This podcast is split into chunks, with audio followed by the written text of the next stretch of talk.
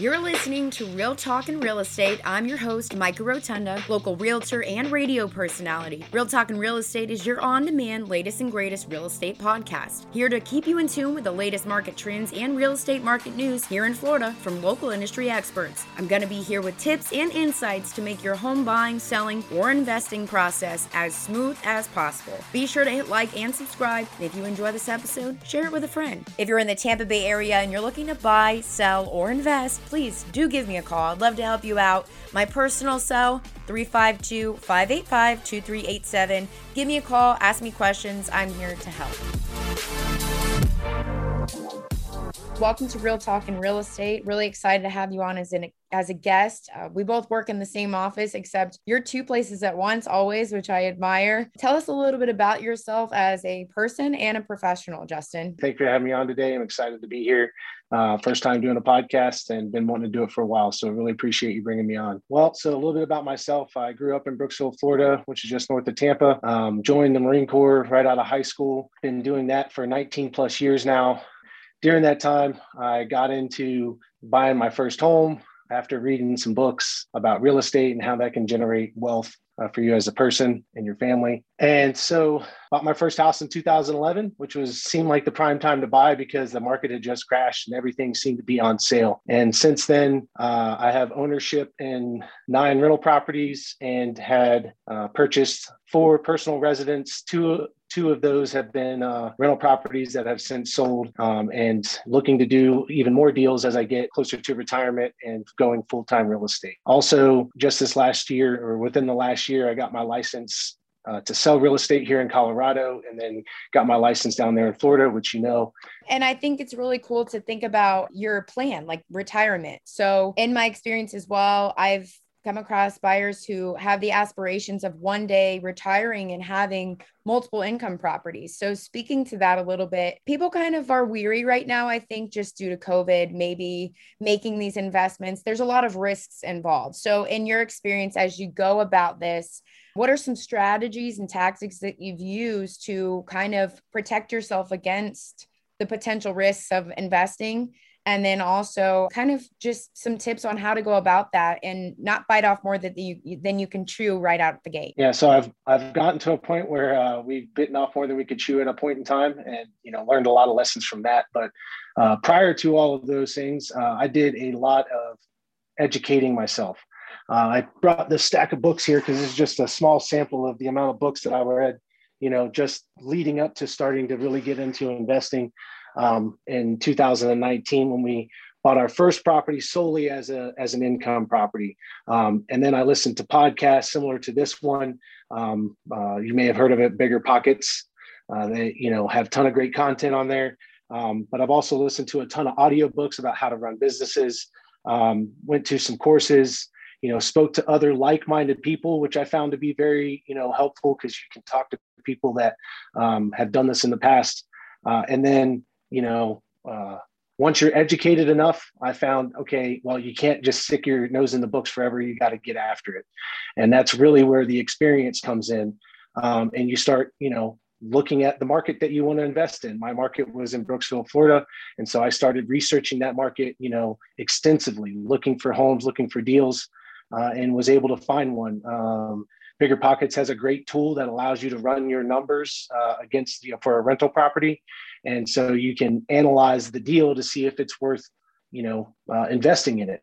Uh, and so once i've analyzed the deal and i can you know see okay hey you know very conservative numbers here. If i buy the property for this and i can rent it out for that i put this much down uh, all of the factors that go into you know buying a, a investment property that makes me helps me make an informed decision on whether or not to invest in that in that deal. So the biggest thing i would say that to, for any new investor is educate yourself you know extensively. I spent approximately five months of listening to podcasts and reading books uh, before i really took the plunge in um, buying my first uh, property. And during that time you know i set a goal to save $25000 uh, in that five month period. And I was able to figure out a way to save 25 grand to get that deal done. Uh, just a couple tips there. I think you brought up a really good point about saving, right? So I think this is applicable to anybody who has any interest in buying a home.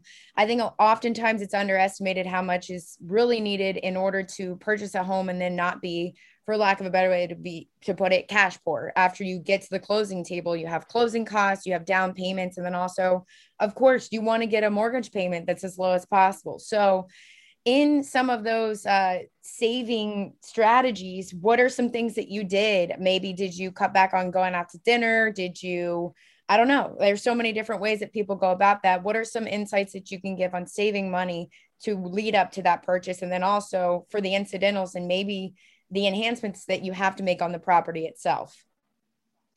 Yeah, absolutely. So you definitely have to uh, make some sacrifices when you're trying to commit to saving a decent sum of money. And you know, for myself, being a, in the Marine Corps, you know, twenty five thousand dollars in a five month period is is uh, could be very difficult to get you know get done. Uh, luckily, at the time, the Marine Corps had sent me away for a, an event, and when they do that, they you know you normally get what they call per diem, and that's like money for food and you know um, incidental type type things that may come arise. Well, I stayed at a hotel. The hotel offered a, a free breakfast and a you know um, a light dinner. Well, what did I eat? I ate everything at the hotel because it came with the hotel price, and I just you know aggressively saved my money. I also because I was away from my family, I didn't go out and do much uh, and just stayed, you know, at the house, worked on my fitness, worked on reading, worked on learning, and and focused my efforts towards okay, my goal, which was saving twenty five thousand dollars in a five month period. And um, while I didn't get quite to twenty five before we made the purchase, uh, I did get to twenty, which you know was significantly more than um, I had ever saved in that quick a period of time anyway. So. Uh, you're going to have to make sacrifices if you do if you do want to do that but there are ways, uh, and we can talk about those if you like. Uh, there's a great book about it uh, that I read about how to invest with no money or low money down that uh, really kind of opened my mind about how to make future deals happen as well. Yeah. Um, I mean, I think just anybody who they go into their first investment and there's almost like this, there is an adrenaline rush that comes with it. They get into that property and then they think, okay, I want to do this again, but the next time I learned this, this, and this. So going in, um, kind of like you said, the real learning happens whenever you take action. But I like what you said about making the sacrifices. If you want to make something happen, you have to do that. And even if it's for somebody who is not interested in an investment property, but is interested in no longer paying rent or just one stone an asset, you know, you have to look at the big picture and say, okay, this six months of sacrificing some type of luxury will lead to me having a luxury home that I get to have for the next 30 years. In regard to somebody who has, let's say, a rental property in the state of the world as it is, we've had moratoriums in effect. We've had COVID 19 kind of take over the landscape of the world. What kind of advice or insight can you give that? And is there a background check process that you advise for those who are renting out properties? Yeah, that's a great question. And it did, you know, kind of scare us initially uh, whenever this whole thing uh, took place. Um, we had we were in the middle of fixing up a bunch of houses at the time and slowly getting tenants in. Uh, we did utilize a background check uh, through Zillow, actually. Uh, Zillow has a great platform for listing your properties. Um, and then directly through the app, they can apply uh, to those houses, uh, which during the application process, they do a background check and a credit check that is then sent to you as the landlord that you can then review that tenant's history and and and everything else. Uh, the other question that you want to or the other thing that uh, we did during that period was, and you should always do this too, but is um, calling their employers and making sure that they're still within good standing and that they, you know, have an actual job. Um, you know, uh, the other piece was calling their past uh, their past uh, landlords and ensuring that hey, these people always paid on time, or you know, um, never had any kind of troubles with them. So you definitely want to make sure you're doing your tenant selection, and I think that that is probably uh, the key to every landlord and ensuring that their investment is going to be uh, successful. You know, but you know, I haven't had a real big issue with most of our tenants that we've placed. We did have one iffy tenant. They always paid on time, but they never would tell us when there was an issue at the house until it was like too late. Uh, they were kind of uh, an iffy tenant, but you know uh, they have since left um, uh, our property, and we've gotten better tenants in there, and we learned some lessons from them. But you know, the most important piece I think to it is understanding that not everything's going to be picture perfect. You know, you read a book and they're like, "Oh, you can't don't ever rent to anybody with less than a 600." Well, we took a chance on one of the guys um, and he's been in our one of our properties, uh, the first one that Lena and I bought together, my wife, and uh, that guy has been amazing. You know, he is now a personal friend. He does all of our um, smaller jobs. You know, when we do our flips, he comes in and fixes up the floors. He goes in and you know installs cabinets for us, and you know fixes little things here and there. Uh, and he does a great job. Uh, his name is Ulysses, and he's there in Brooksville. And you know, shameless plug for him, but uh, innovatively solving problems is his company's name, and, and they do a fantastic job. No shameless plugs here. as far as that being said, though, it's like uh, you're saying having a tenant that you build this rapport with. Unfortunately, I think oftentimes when people think of a rental property, they think of their landlord as this big governing power that has a hundred other units that they're just freely giving out. But then oftentimes it's really a husband and wife who own one additional income property. So, that being said, moving forward, we spoke about moratoriums, but kind of putting into effect things that protect you as the homeowner and different things that you can advise maybe having extra income put away in case scenario that you might go into forbearance. What kind of insight can you give the landlords or the property owners? And then also um, how to protect their asset insurance wise yeah, absolutely. And I did, I, I, forgot to mention that during the last portion, but yeah, a reserve, a strong reserve account is, is highly recommended. Um, you don't want to go into, in my opinion, right? You don't want to go in over leveraged and not have enough resources um, to protect you in case of a COVID 19, you know, eviction moratorium, right? Or uh, just uh, an eviction in general. Those are costly and expensive, and usually the tenants don't leave the place looking very nice, and so you have to put money back into it there. So a strong reserve is um, definitely uh, I highly recommend, and that's what we do with our personal property. We went in with a, you know, enough to cover one year uh, worth of the the mortgage in case something happened, and and you know we haven't built it up more, uh, much more than, uh, than that as of yet. Um, but you know, I think uh, a year's worth of rent, if you will, like you know, uh, is going to cover a vast majority of the things that you're going to have to worry about. Um, and then the other thing that you want to do is monthly, you don't want to just take every bit that you earn after you pay off your mortgage payment if you have one. Um, you want to set money aside, right? Uh, not only for your insurance uh, and your taxes, but then also just for your maintenance, um, your capital expenditures, which would be, you know, for like a roof, like in the future, right? You got to think long term when you have real estate. You know, roofs only last 20 to 30 years. Uh, you know, HVACs and, you know, other appliances that you have inside of your, uh, the, the property. Um, and then, you know, small little maintenance things that come up like, hey, the, the toilet's um, running and needs to be fixed or, um, the window broke, right? And you got to fix that, right? So there's there's been small little things that you want to set uh, aside enough money for. Uh, and, and in our personal business, we we assume whenever we buy a house, we're going to have to set 20% aside of the gross income. So if you're making $1,000, you're going to set aside $200 a month for maintenance, capital expenditures.